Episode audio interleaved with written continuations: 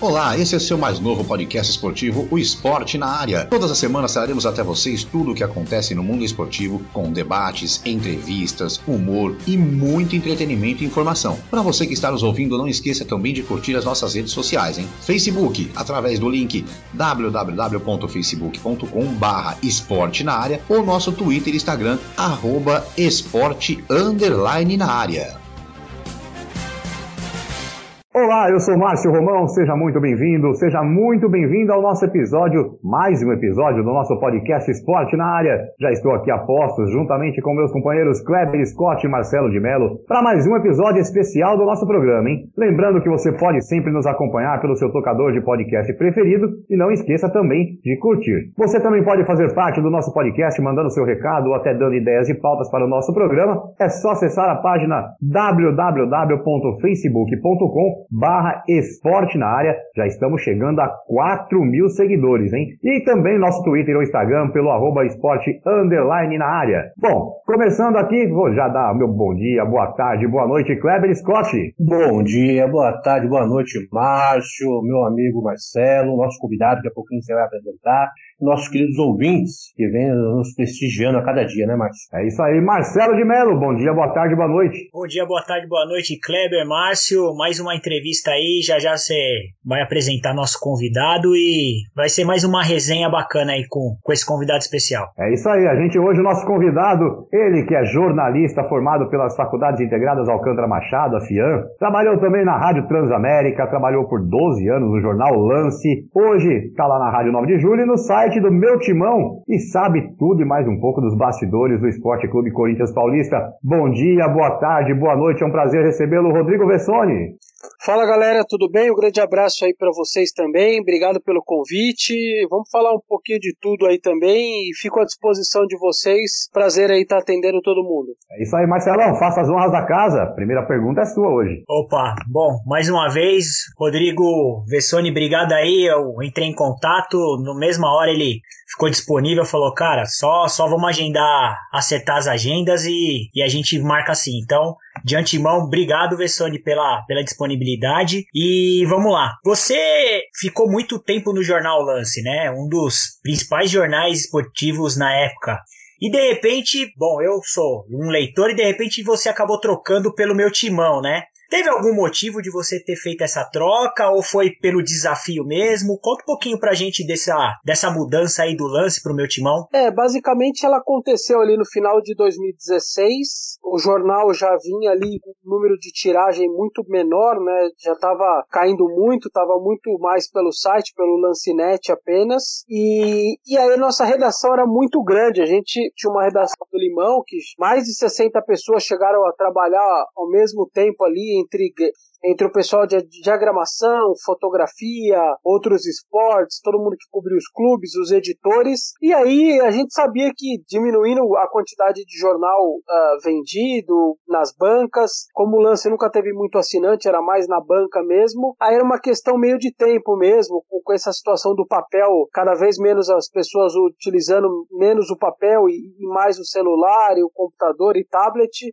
Então ali eu fui numa, eu fui um dos primeiros ali de uma leva que depois veio alguns aí na sequência e, e hoje o lance, enfim, tá, só tá pelo só tá o site, né? Só tá o Lancinete basicamente, o jornal acabou, aproveitaram a pandemia e aí já tava ali minguando, vendendo muito pouco, o lance que chegou a bater 100 mil, 120 mil jornais por dia entre as edições de São Paulo e Rio, e aí como a situação já tava difícil, aí eles me mandaram embora, isso era outubro, novembro de 16, aí deu uns 5 dias, o Danilo Augusto, que é o proprietário do meu timão, foi almoçar, pediu para almoçar comigo, a gente foi almoçar, e ali ele me fez uma proposta, me explicou como era o site. Num primeiro momento eu fui ali meio reticente, né? Um site segmentado de notícias do Corinthians, mas um site segmentado. No fim da história eu não tinha muita noção do tamanho real do site, do poder do site, e hoje é, se, se tornou aí um dos maiores sites aí de não só de audiência, mas de referência também para a imprensa, para os nossos colegas de imprensa, sem dúvida nenhuma, uma grande referência para todo mundo. E aí estou eu lá, desde desde então eu tô lá, já, nós já estamos aí agora setembro de 20, eu tô lá desde janeiro, comecei no dia 2 de janeiro é, de 2017, então estou indo aí para três anos e, e nove meses já, então um bom tempo aí e muito orgulhoso lá de toda a equipe que trabalha lá no, no site também. É, com certeza, o, o meu timão hoje ele é uma referência, acho que de,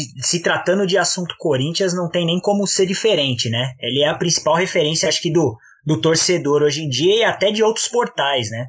É, hoje em dia a gente, é, o site pegou, se transformou numa potência realmente. Só para vocês terem uma ideia, é, de acordo com o Google, o Google Analytics, que é o, o que manda e desmanda, enfim, que é o que dá todas as diretrizes da internet e de audiências, etc. A gente fechou o ano passado, 2019, é, com 709 milhões de page views. É, isso é uma coisa muito grandiosa, assim. A gente, dos esportes, assim, basicamente a gente fica atrás do Globo Esporte Esporte, do UOL, mas tinha dia, por exemplo, do UOL que a gente dava mais notícias, dava mais audiência que o UOL, mesmo falando de todos os times. É um negócio meio maluco, assim. Então hoje o site tem ali, é, só de nas redes sociais, as cinco principais redes sociais: Twitter, Facebook, Instagram, TikTok é, e o YouTube também. A gente tem quase 5 milhões, 5 milhões e alguma coisa de seguidores também. Então hoje o meu timão ele é maior do que 10, por exemplo, 10 ou 11 é, perfis oficiais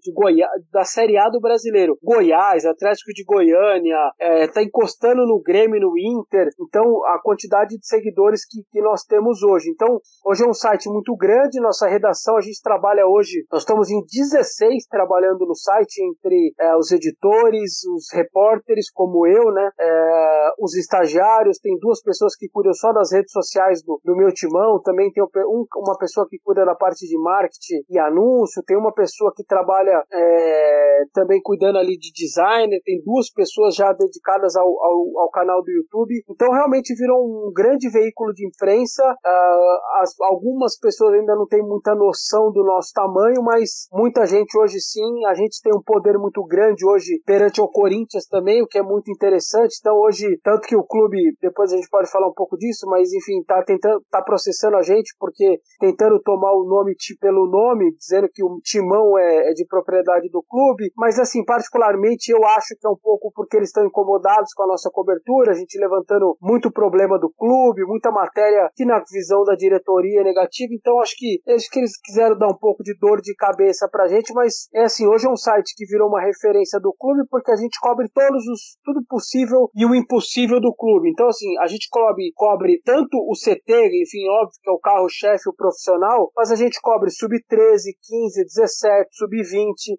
basquete, vôlei, futsal, é, futsal sub-20, natação, o marketing, eleição. É, então, assim, todos os segmentos possíveis e imagináveis do clube a gente cobre. A gente cobre hoje até coisas que o meio site oficial faz. Então, realmente é um site segmentado. A gente sobe uma nota de Corinthians a cada 40, 40 minutos, basicamente.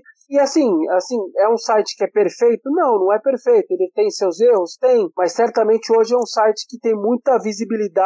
É um site que a Nike, por exemplo, chama a gente como um dos primeiros convidados para os eventos dela.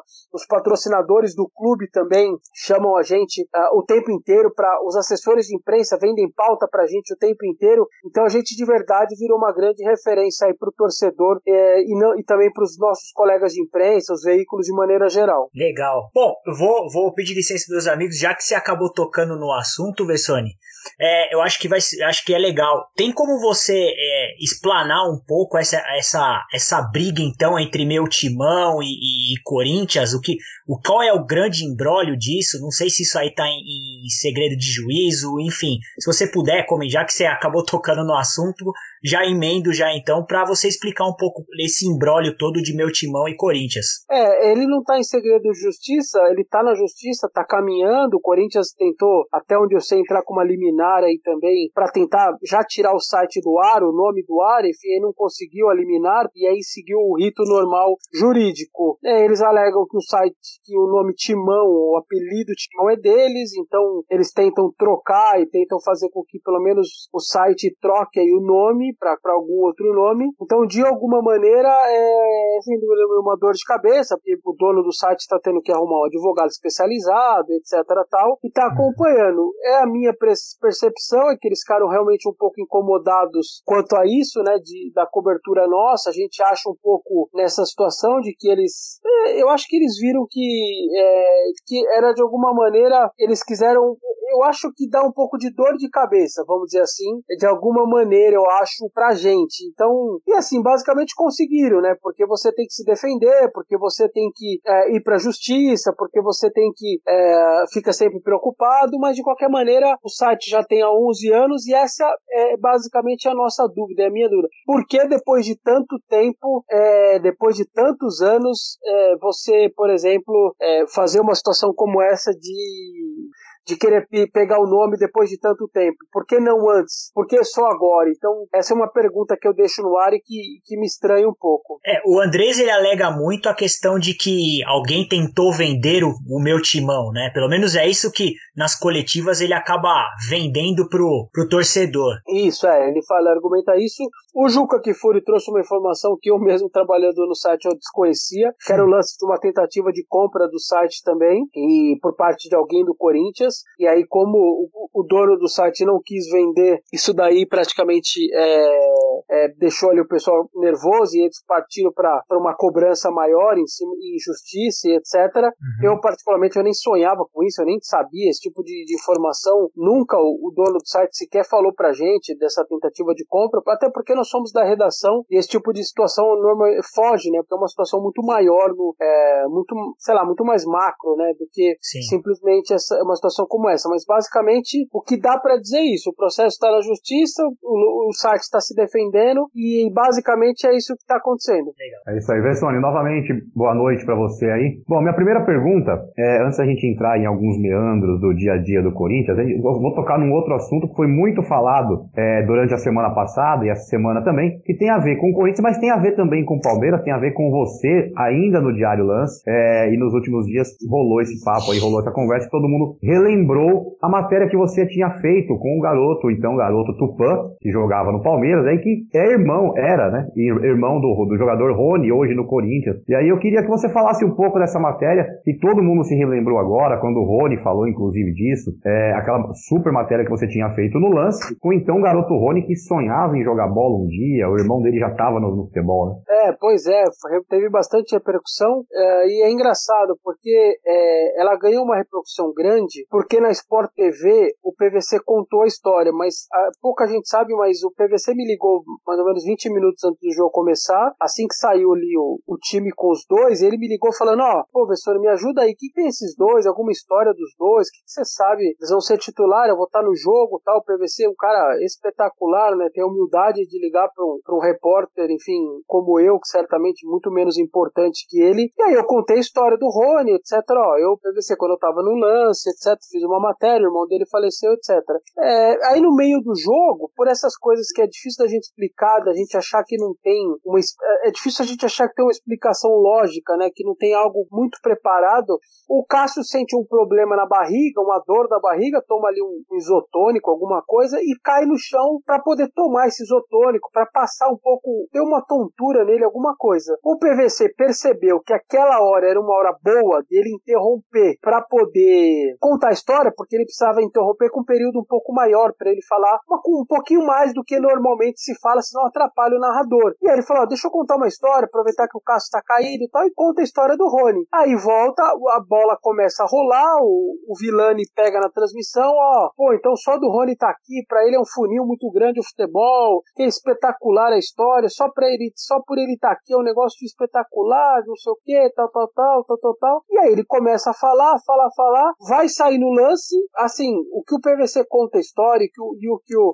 o Vilani fala foi 30 segundos antes do Otério virar a bola, do Piton cortar pro meio, tocar pro Rony, o Rony fazer o gol. Tanto que na narração do Vilani, é uma narração bem emocionante. O Vilani fala ah, que o seu irmão vai, esteja onde ele estiver, ele vai estar muito feliz com esse gol. Então, como estava fresco ali na cabeça do Vilani, uh, o Vilani aproveitou para até na narração dele já citar essa parte também. Então foi algo espetacular, assim, foi bem emocionante mesmo. Uh, e aí veio toda uma reprodução, eu fiz o texto também, peguei a reprodução do jornal também da época, e aí coloquei no, nas minhas redes sociais, todos os jornalistas foram lá comentar, falaram que a história é muito legal, repercutiu bastante nas TVs, entrei ao vivo no Seleção Sport TV, no Redação Sport TV também, na ESPN, é, falaram bastante aí desse caso, mas foi um negócio muito legal, porque, é, e no final do jogo eu até torcia para não sair o gol de empate, o Bahia estava pressionando, pressionando, pressionando, porque eu sabia que se tomasse o empate, como vinha muita confusão pela frente, de, pô, não ganhou de novo, não ganhou de novo, etc, etc, etc, eu acho que perderia um pouco a graça pro Rony, o coitado merecia essa visibilidade, ter uma semana sendo falado o nome dele, e eu acho que se tomasse o empate ele não ia ter essa, essa moral toda, porque a imprensa ia falar menos, ia falar muito mais que a situação do time ia tava, tava ruim, que ia ser ultrapassado, ia pra zona de rebaixamento no final de semana. Então, no final deu tudo certo, é, ele não foi, o time não tomou empate, aí virou o assunto, sem dúvida nenhuma, virou o assunto aí da, da semana, aí virou o Rony, foi muito legal a repercussão também para mim, de uma maneira ou de outra. Né? Realmente, Luciano, história muito bonita mesmo. Um prazer estar falando contigo, viu? Prazer mesmo, aqui no Esporte da Área. A gente está muito feliz com a sua presença aqui no nosso programa. O Vessone, eu quero falar um pouco mais da política do Corinthians. O Andrés estava aí com a imagem desgastada, né, com os cartões do clube, principalmente com a torcida, né. Depois da venda do nome aí da Arena e, uma, um possível acordo com a Caixa, podemos afirmar que o Duílio é o favorito à eleição? É assim, é, ele realmente estava com, eu diria, o farol baixo ali, né, tava uma situação mais difícil para ele, eu não tenho dúvida nenhuma, e deu uma revertida mesmo. Eu acho que a sua impressão ela é correta, eu acho que de uma maneira ou de outra deu uma revertida sem dúvida nenhuma uma na, eu diria na, é, na impressão das pessoas, enfim, e se do torcedor também deu uma mudada, claramente também no dos sócios, os caras que vão votar também, também alterou. Não tenho dúvida disso que alterou também um pouco a, essa impressão. Em termos de favoritismo, eu acho que para mim vai estar, tá, ainda segue muito parelho ali, o Paulo Garcia, ele, o Mário Gobi, o Augusto Melo, eu acho que vai ser um negócio, um parâmetro, vai ser bem apertado essa eleição, de verdade, acho que vai ser bem apertada, mas é, é na hora ali, porque a, a situação, ela basicamente, é, ela é um pouco a situação que eu acho, é a situação mais ou menos do Bolsonaro. O Bolsonaro aconteça o que acontecer, ele basicamente, pelo visto, ele tem 30%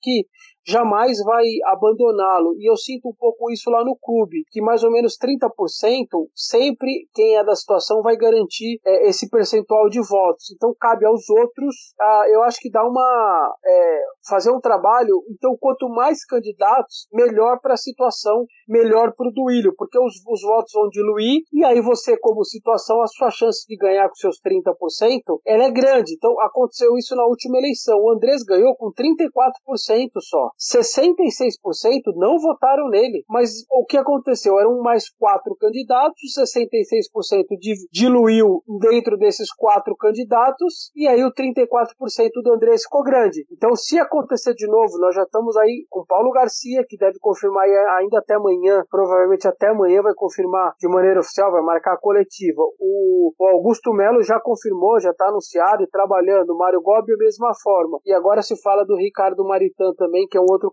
sócio do clube. Então se começa a dividir muitos votos, para a situação é sensacional isso. E o Versone, e é uma tática política, né, do meio político. O, o, cidade pequena, principalmente, né, eles lançam prefeitos ali para dar uma ofuscada na oposição e se manter no poder. Você acredita que no Corinthians é, tem essa possibilidade também de ter, ter candidatos ali só de fachada? Ah, é difícil a gente dizer isso. Se fala muito que o Paulo Garcia, por exemplo, é, sempre vai pro duelo lá para poder tirar votos, etc. e ajudar o Andrés. Eu, particularmente, eu não acredito isso, porque o Paulo, querendo ou não queira, ele já perdeu quatro eleições, ele fica desgastado, né? Fica como perdedor. Então, o cara entrar com, com o dinheiro que o Paulo tem, dono da Calung, etc. tal, para ficar sendo desgastado sendo conhecido como, como um perdedor, eu não consigo conceber uma ideia de alguém fazendo isso. Então, é, eu de verdade eu não acredito nesse nessa tipo de teoria. Eu sei que tem gente que tem essa teoria, mas eu de verdade eu não consigo acreditar nela não. É isso aí, Vessone. É, a gente, lógico, conversando com você, a gente vai falar muito de Corinthians e a gente vai acabar falando muito de, de política também, mas a gente vai tentar entrar em outros assuntos. Eu vou pro assunto do dia, o assunto do momento. É, para quem está escutando o nosso podcast, a gente está gravando hoje, terça-feira, dia 22 de setembro, são sete e meia da noite. E há pouco tempo atrás aí, que coisas de, de uma hora, uma hora e pouco atrás, que saiu aí a história do, do Casares, que realmente já teve aí o ok do Atlético Mineiro, e o Casares pode estar chegando a São Paulo. Em alguns canais estão falando que ele chega, que ele pega o voo amanhã, em outros canais estão falando que ele chega no sábado aqui em São Paulo. Enfim, como que você vê essa contratação do Casares? Você acha que realmente é uma posição que o Corinthians é, precisa e chega para talvez assumir a titularidade e assumir como um jogador de, de grande propensão no time? Ah, eu acho que sim, cara. Acho que vai ser sem dúvida nenhuma uma, um jogador importante, um jogador que, é, que vai ajudar. Eu só acho que o Corinthians deveria, por exemplo, só fazer, tentar ali se cuidar um pouco no termos de contrato, fazer cláusulas ali punitivas ao jogador, porque pelo que todo mundo fala, enfim, o histórico do cara é esse mesmo, é de, é de um, é um histórico mais complicado no sentido, no sentido de fora de campo. Então, nesse sentido, é, eu acho que o Corinthians deveria se precaver um pouquinho para poder, pelo menos numa dessa, sei lá, se o jogador é, atrapalhar um pouco, der uma mancada, você, por exemplo, você ter ali um, é, uma chance de, de não se. não de você se resguardar como, como instituição. Então, o meu ponto é esse. Mas que sem dúvida nenhuma ele vai poder ajudar e vai ajudar muito. Isso daí eu não tenho dúvida, porque ele é um cara diferente. Ele joga muita bola, sempre jogou muita bola. Então, nesse sentido, eu não tenho dúvida. A minha. O minha eu fico meio assim com essa parte de verdade dele fora de campo, porque o homem costuma, pelo que fala, o homem gosta mesmo, o homem é elétrico fora de campo. Então, é uma situação para ficar de olho mesmo, entendeu? É, já até, já até colocaram na internet aqui que o Bahamas tá dando boas-vindas, o Love Story dando boas-vindas. É, então. Aí complica um pouco, né? Vai lá, Kleber. Mar, o Sônia, a gente continuando aqui falando de Corinthians, é, como você é um jornalista aí que cobre o Corinthians, sabe tudo do Corinthians, o Andrés prometeu aí que vai deixar o caixa do clube no azul. Você acredita nisso? É, ele tá dizendo que vai fechar um, um, um ano de, no azul como o melhor balanço. Eu, sinceramente, mesmo com as vendas que o clube fez, que o clube vendeu aí, sem dúvida nenhuma, um bom ativo, né? Vendeu já sete jogadores, é, já fez 180 milhões só de venda de jogador, nem tudo entrou pro clube, né? Porque o Corinthians não tem é, os direitos é, econômicos de todos eles, né? O Corinthians tem do Pedrinho é o maior exemplo, o Corinthians tem só 70%, o Corinthians não tem os, os 100% do Pedrinho. Então, dos 180, eu imagino que uns 130, 140 é o que vai entrar aí pro, pro, pro clube realmente. Então, mesmo assim, eu acho difícil, porque não é, não é mole. O Corinthians tem muita dívida, é, tem muita coisa vencendo, tem muita coisa para pagar. Então, mesmo com esse aporte aí, eu acho até que assim, não vai passar vergonha como no ano passado, quando fechou aí com quase 200 milhões negativos isso não. Mas eu também não acho que vai fechar no positivo. Acho que vai fechar ali no negativo bem pequenininho, que já o que já seria, se caso isso aconteça, interessante para o clube depois de fechar quase 200 negativos o ano passado. É. Ô, Vessone, mais, mais uma coisa que a gente gostaria de saber. É, hoje até saiu a matéria que o Ministério da Saúde liberou o, os estádios 30% da, dos públicos, né? E o Andrés, ele, ele bateu forte, né, na semana passada, dizendo que se não liberasse para todo mundo, o Corinthians não entraria em campo, né? Mas aí fica a dúvida, porque hoje no Brasil a gente tem essa questão, né, que o, os estados e municípios têm, a, têm as leis próprias, não estão seguindo muito o Ministério Público. É, a minha dúvida é: você acha que o que o Andrés falou vai entrar mais como uma pressão ou ele realmente tem essa, essa possibilidade de falar, não, se não liberar as torcidas também aqui em São Paulo, enfim, nos outros estados, a gente não vai jogar de verdade. Acho que é mais pressão só, ou não? Só um instante, desculpa cortar, Marcelo, só antes do Vessone responder, só a título de curiosidade, é, também em cima disso, a Arena Corinthians hoje é, é a nona maior arena dentre os, os, os, os, estádios que recebem os jogos da Série A. No caso da Arena, da, da Neoquímica Arena, seria autorizado 14.750 51 pessoas. É, assim, eu acho que ele. O Corinthians vai fazer essa pressão. Eu acho que só a posição do André já, para mim, já é uma posição de quem tá pressionando. É uma posição de quem tá pressionando, eu não tenho dúvida disso. O Palmeiras agora já colocou nas redes sociais também que, que tá dentro desse pensamento. O Inter fez a mesma coisa. O Grêmio, o presidente do Atlético Mineiro também disse que a isonomia deveria prevalecer, ou, ou todo mundo ou ninguém. Então já veio um efeito cascata. Agora o André está mais tranquilo, porque tem outros clubes respaldando aí, no caso, a ideia dele. Então, nesse sentido, eu acho que é, ficou mais tranquilo pro Andrés, porque no início, para mim também soou como pressão, mas agora, com esse respaldo todo que ele recebeu, fica muito mais tranquilo para que esse, para que ele coloque em prática a pressão dele, porque até porque os outros também estão indo na dele e não vão colocar o time em campo se for necessário. Então, para mim, ficou uma situação realmente bem mais tranquila agora para ele, viu? É, mas vem, vem briga por aí, né, Vessone? Porque, é, como, como a gente sabe, tudo no Rio de Janeiro é mais complicado. Eles falaram que ia abrir, aí todo mundo começou a falar que não, que não, que não, ou ia para todo mundo ou não era para ninguém.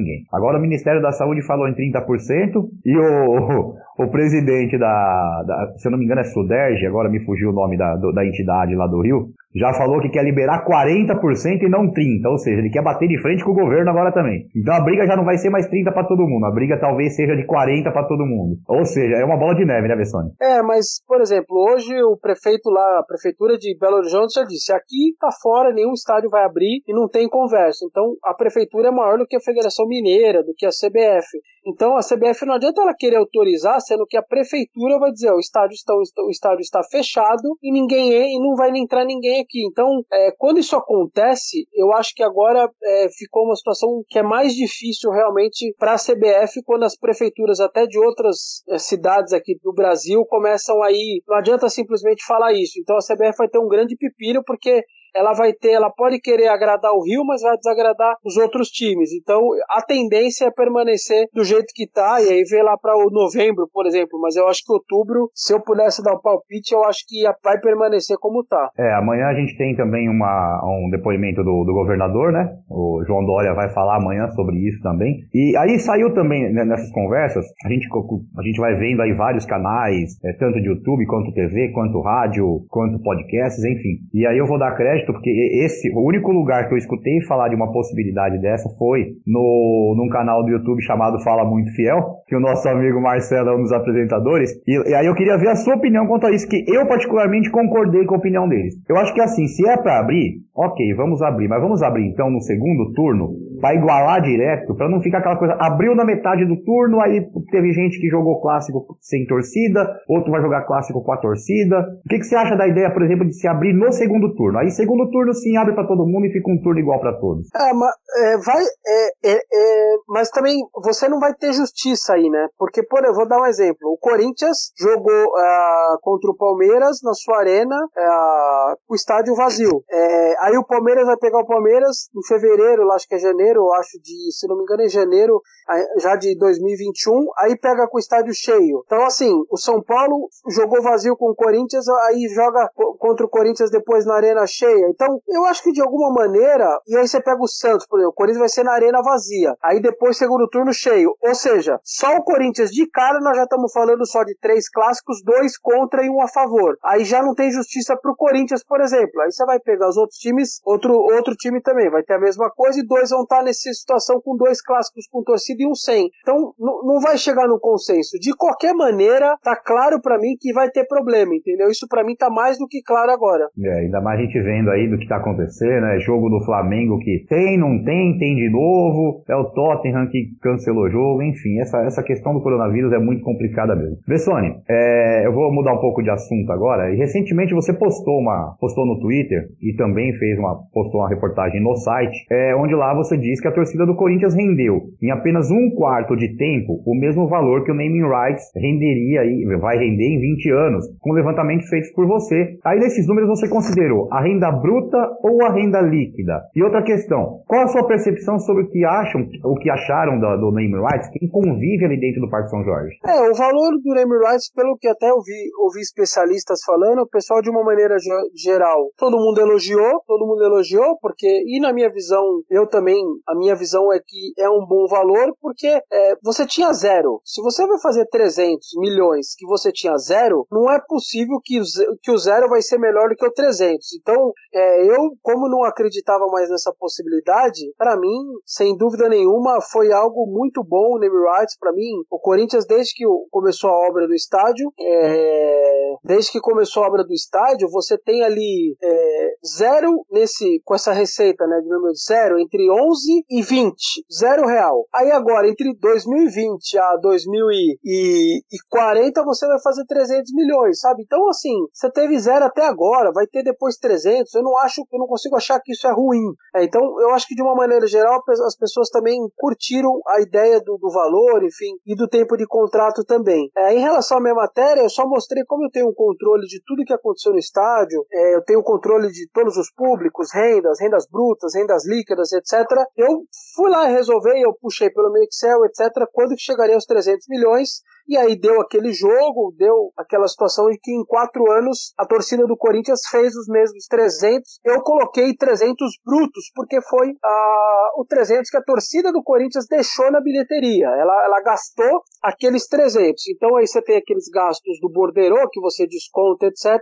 Não é o líquido. Basicamente o líquido da arena é 40, é 60%, a média ali. Então, só para se ter uma ideia, hoje o Corinthians está com 300, tá com 357 milhões 705 mil 508 reais e 82 centavos de arrecadação bruta, 357. E o líquido na arena de, desde 2014 está em 218. Então dá mais ou menos uns 40% do bruto, 40% mais ou menos vai, vai pagar tudo aquilo que está no borderô, tudo que a, que a gente lê em borderô é polícia, ambulância, CT, é, todos aqueles gastos todos, INSS que é fixo, 5%, 5% só para a Federação Paulista também, é, seguranças, bilheterias, catracas, toda aquela, aquela montante de desconto, mais ou menos morde aí 40% desse valor e 60% fica líquido para o Corinthians, é mais ou menos essa conta da Arena. Vessone, é, alguns veículos de comunicação já deixaram a entender né, que a gestão do Mário Gobi começou a quebrar o Corinthians. É, o que você acha dessa história? Você acha que começou ali mesmo a decadência corintiana? É difícil dizer, cara cara, é... mas tem um pouco. É assim, na verdade,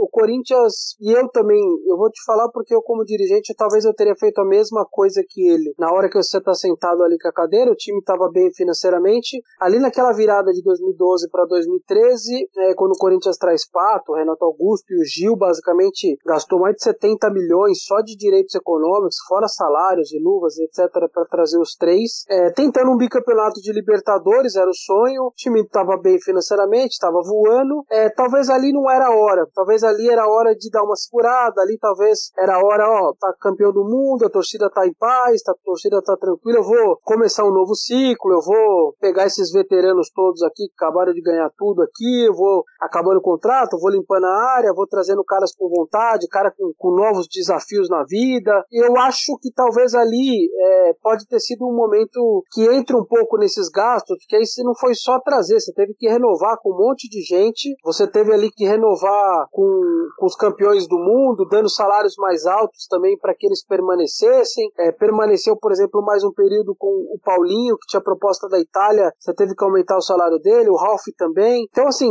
tudo pensando no bicampeonato da Libertadores. E de verdade, eu não sei se eu também não faria o mesmo, querendo bem do clube, sabendo que eu tinha muita chance com um time forte e de querer mais ou menos ser bicampeão. É mais ou menos o que o Flamengo fez agora, gastou de novo novo muito dinheiro, já tinha um time forte, gastou, e agora perde o treinador, vira essa confusão, e aí é difícil dizer. O Corinthians tinha tudo para fazer, era um grande time, era um grande elenco, estava muito bem naquela Libertadores, estava tudo partindo já para tanto que se classifica em primeiro colocado no grupo na fase de grupos. Só que aí um aloprado lá só vai na arquibancada, solta aquele, aquele sinalizador de navio, mata o garoto boliviano, vira aquela confusão toda. A Comebol vai deixar como o Corinthians ser campeão depois que a, um torcedor do time dele matou uma pessoa. Então ali você já pegou o Boca, viu que era o Boca, um time grande, e ali provavelmente tiraram o Corinthians do campo da competição, enfim, naquelas coisas ali que a gente nunca vai saber a real situação. Mas eu acho que eu também teria feito a mesma coisa em busca de um bicampeonato, tentado contratar caras novos e etc, e lutado por um time melhor, entendeu? Talvez eu teria feito a mesma coisa. E Vessone, até pegando um pouco nessa questão de gestão,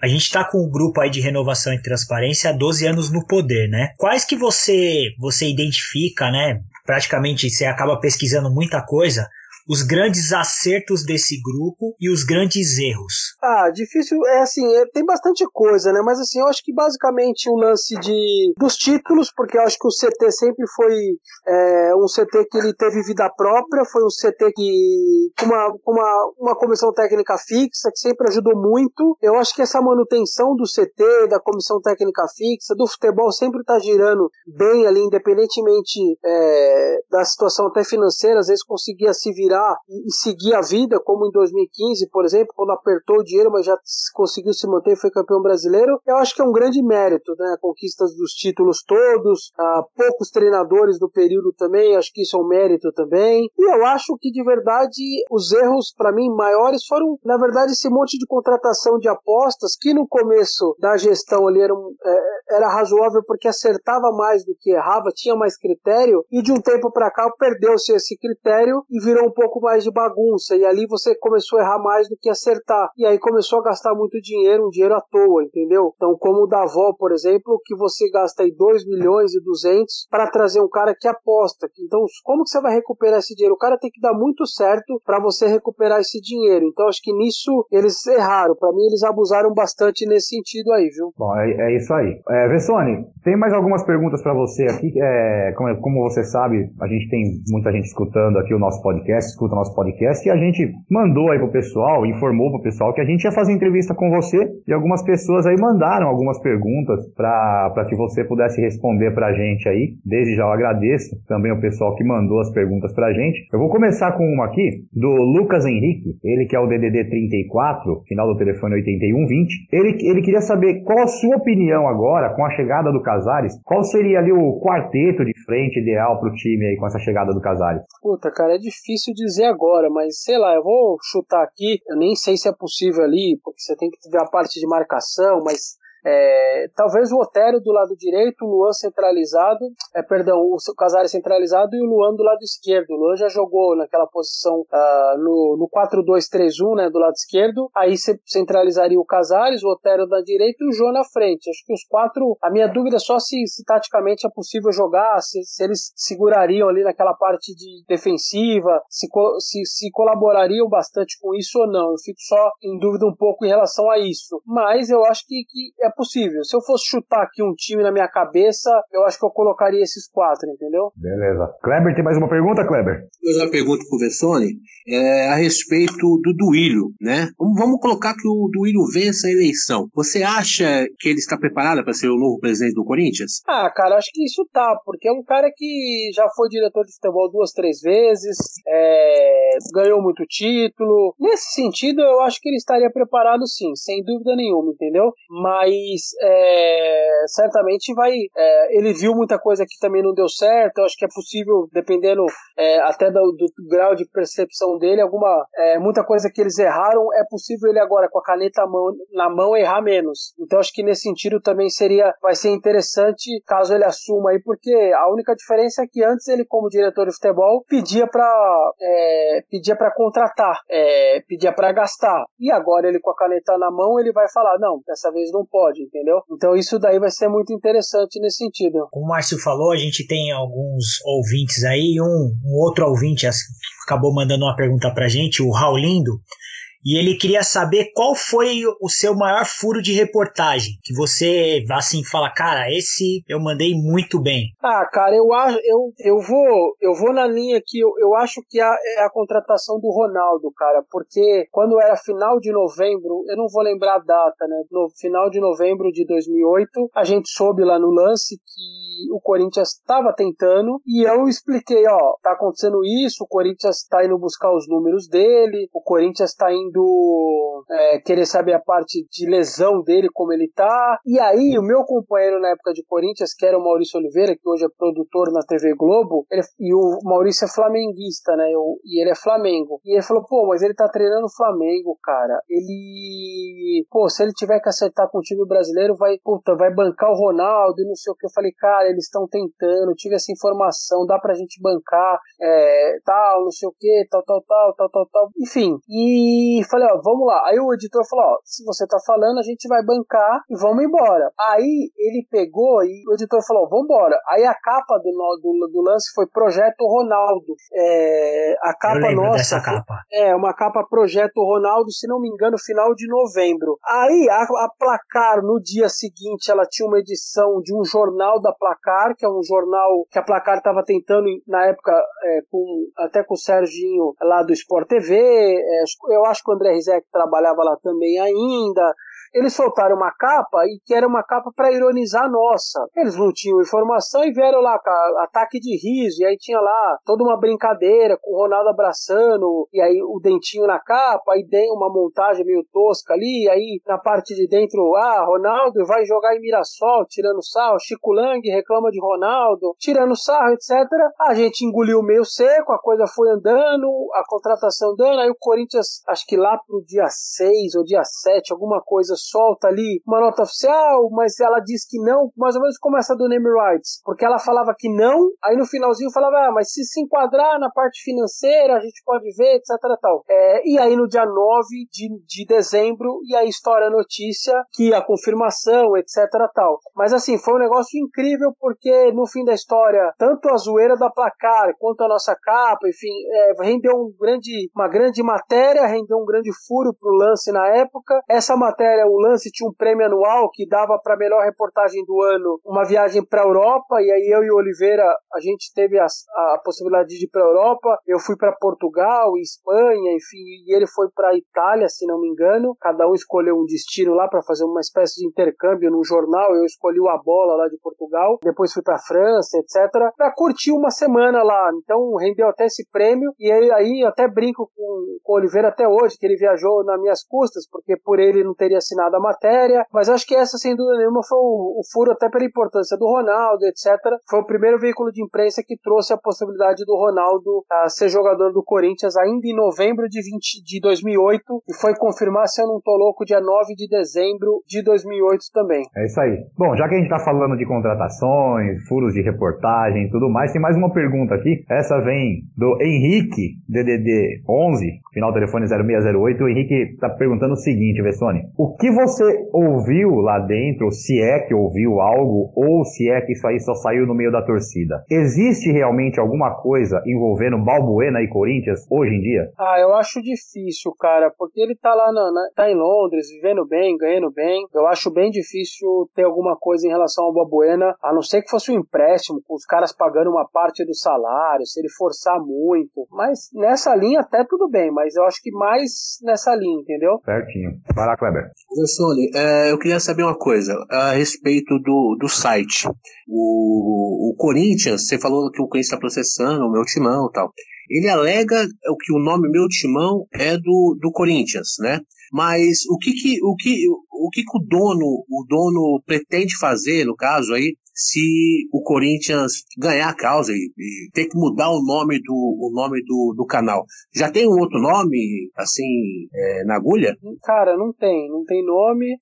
Vai seguir a disputa jurídica, eles acham que vai demorar ainda mais um ano, dois anos, pelo menos, para ter algum tipo aí de definição. Então, não tem nome, cara. Não vai seguir aí, vai seguir a briga jurídica. O Corinthians alega que a palavra timão é deles, mas tá sendo. A briga tá rolando, cara. Eu não tenho muito mais informações de verdade sobre isso. A única coisa que eu sei realmente é que é, tá tendo a briga, que os dois lados, cada um tá com seu argumento aí, jurídico, inclusive. É, Vessone, vou, vou fazer a minha última. Aí é mais acho que uma questão de, de curiosidade com, com, umas, com algumas lembranças pra lá de, de especiais, né? Você foi um dos caras que acabou indo pro Japão e fez toda a cobertura do, do Mundial do Corinthians, né? desde a invasão no, no aeroporto com, com os torcedores dando, vamos dizer, as bênçãos aos jogadores para trazer esse título, até a invasão mais louca, como, como dizem, a, a maior, é, como é que falam? A maior desloca o maior deslocamento de pessoas pós-guerra que já houve, né? É, conta pra gente como foi essa, essa loucura do, do torcedor corintiano, você que cobriu em loco, a gente tem muito, muita informação, mas assim, conta pra você um pouco como que foi esse sentimento de fazer essa cobertura, de ver essa quantidade de pessoas é, no Japão, o, o, o Yokohama e, e, o estádio da semifinal praticamente parecendo um Pacaembu. Conta um pouquinho pra gente de, de toda essa essa loucura da torcida? É, foi muito legal lá. Eu passei 15 dias com o Corinthians, né? Eu fui, eu fui com o time, voltei com o time no mesmo avião e foram 16 ou 17 dias lá no Japão acompanhando tudo. E foi um negócio espetacular, né? Aonde você ia, tinha torcedor do Corinthians. Eu fui para ficava mais, eu fiquei em Yokohama e Toyota, né? Onde o time ficou, mas eu cheguei um dia para Tóquio, fui de trem bala para fazer a matéria com cadeirante, que foi até é, de cadeira de, é, conseguiu no avião toda uma dificuldade, então era uma matéria muito legal, especial que eu fui fazer lá. E então era muito legal encontrar com as pessoas na rua, todo mundo vindo falar. E é o que você falou, mais ou menos a sensação era essa mesmo, né? Aquele, aquele barulho ensurdecedor dentro do estádio, como se estivesse jogando no Paquimbu ou na arena mesmo. Foi um negócio bem impressionante, cara. É, que eu acho difícil de acontecer de novo. Até, até o Corinthians também eu acho bem difícil de acontecer, porque é, o país é outro país, é outra cultura, é, parece ser um outro momento, é um outro momento financeiro, as pessoas Naquela época o país estava voando, todo mundo com muito dinheiro, né? teve um tempo para se organizar, todo mundo né? ganhou em julho e, e, o Japão foi em dezembro, ao contrário de agora, quando acaba ali em novembro, você já, em dezembro você já tem que viajar. Então acho que é uma outra circunstância, eu acho que de verdade nem, nem se o Corinthians chegar de novo, acho que vai ser da mesma maneira, viu? É isso aí, Vessone. Bom, para terminar, a gente costuma sempre fazer a mesma pergunta para os nossos convidados, que é, cada um tem uma história, né? E, e aí eu vou até aproveitar essa viagem sua para o Japão, é, vários jornalistas ali juntos, aquela coisa toda. E eu queria perguntar para você assim um perrengue ou uma resenha, uma história engraçada que tenha acontecido ali no Japão, você com algum colega seu de trabalho, com algum outro jornalista, enfim. Ah, puta, lá no Japão mesmo, cara, eu acho que de verdade os, os maiores perrengues assim foram basicamente pela língua mesmo, né? Porque é um negócio completamente diferente. O, o japonês também não, não fala aquele não fala muito inglês assim, então ah, para comer, cara, basicamente tinha muito problema também, porque o cardápio nem todos tinham fotos também. É, pelo menos se tivesse uma foto ali do produto, você é, conseguiria mais ou menos é, se virar e pedir, apontar, porque o cardápio normalmente ele vinha só escrito, né? Ele não vinha comer no Japão, eu vou contar. Eu fui, eu fui pro Japão, Vessone. Eu fui em 94 pro Japão.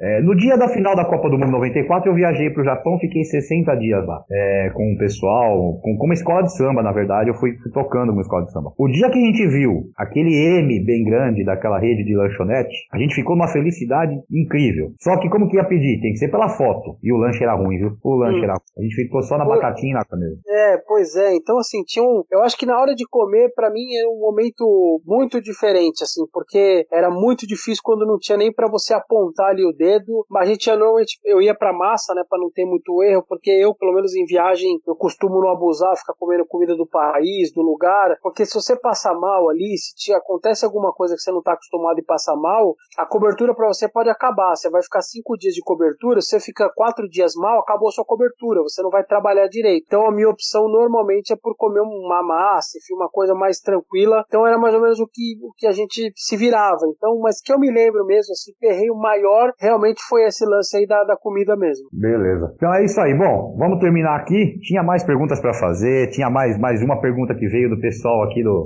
dos nossos ouvintes. É, posso fazer a última, Vessone? Pode, claro. Então tá bom, então. Ó, essa pergunta aqui vem do Gustavo. O Gustavão também participa do, do, dos nossos grupos, é ouvinte nosso, é estudante de jornalismo. O Gustavo, que inclusive, ele tem um programa de rádio aqui no interior e ele tá indo agora trabalhar no Leicester. Vai fazer estágio lá no Leicester, na Inglaterra e tudo mais. E o Gustavo, ele tem aquela pergunta mais específica de um jornalista mesmo, né? Ele falou assim, ele mandou assim para mim, ó, pergunta para ele qual a chave para que as informações venham é, verídicas para jornalistas esportivos ou como que ele filtra essas informações, como que ele faz para filtrar é, essas informações quando chegam para o jornalista, já que a gente sabe que tem muito empresário que utiliza jornalista para dar notícia falsa, né? É, cara, é, assim, basicamente é você primeiro ouvir o máximo de gente possível.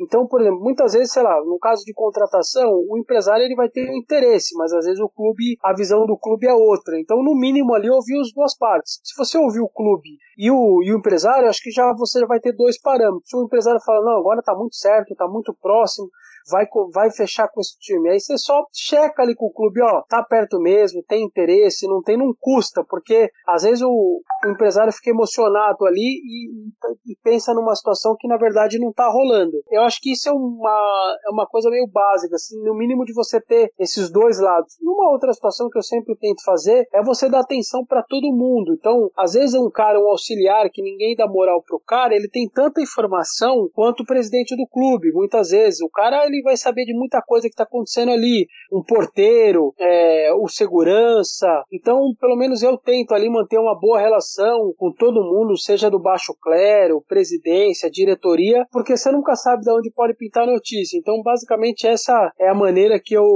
que eu encontro aí de, é, de tentar me informar o máximo que eu posso do clube. Bom, é isso aí. Agora sim, terminando então o nosso programa de hoje, nosso podcast, nosso episódio de hoje do nosso podcast Esporte na Área. Vamos começar com as despedidas. Kleber Scott, bom dia, boa tarde, boa noite, meu querido. Boa tarde, boa noite, Márcio, Marcelo, Versone, muito obrigado pela entrevista, muito boa mesmo. E vamos lá, Márcio, vamos, vamos, vamos nosso programa cada dia crescendo mais. É isso aí. Marcelo de Mello, bom dia, boa tarde, boa noite. Bom dia, boa tarde, boa noite. E mais uma vez, Vessone, muito obrigado aí pela, pela entrevista, foi muito bacana. Acho que os torcedores do Corinthians, principalmente, vão gostar bastante aí da, de diversas informações aí que a gente acabou conseguindo com você. E mais uma vez, obrigado. Valeu mesmo. Valeu, eu que agradeço. Obrigado pelo espaço aí. Enfim, sempre as ordens aí, precisando de alguma coisa. Obrigado aí pelo papo. Um abraço a todos. É isso aí, Vessone. Muito obrigado mais uma vez em nome do Esporte na Área. Nós que acompanhamos o seu trabalho aí desde o Diário Lance, Rádio Transamérica, enfim, a gente está sempre acompanhando você. Fica aqui esse registro também que a gente continua aí te acompanhando nas redes. Manda um abraço para todo o pessoal lá do, do, do, site Meu Timão, que a gente realmente, todo mundo aqui acompanha. É, um abração, muito obrigado pela disponibilidade, muito obrigado pelo carinho que você tratou a gente esse tempo todo aí que a gente estava conversando para que você participasse. Valeu mesmo, brigadão, viu? Obrigado, eu que agradeço, obrigado aí mesmo pelo espaço, um abraço aí a vocês. É isso aí, terminando então aqui o nosso esporte na área, semana que vem tem muito mais, semana que vem tem mais entrevista especial, semana que vem a gente volta, um abraço para todos. Você curtiu mais um Esporte na Área, o seu mais novo podcast esportivo. Aproveite e não esqueça de curtir nossas redes sociais, Twitter ou Instagram, arroba esporte na área ou pela nossa página do Facebook, www.facebook.com barra esporte na área. Esporte na Área, sua mais nova opção de podcast e informação a qualquer hora do dia ou da noite, sempre ao seu alcance e sempre junto com você.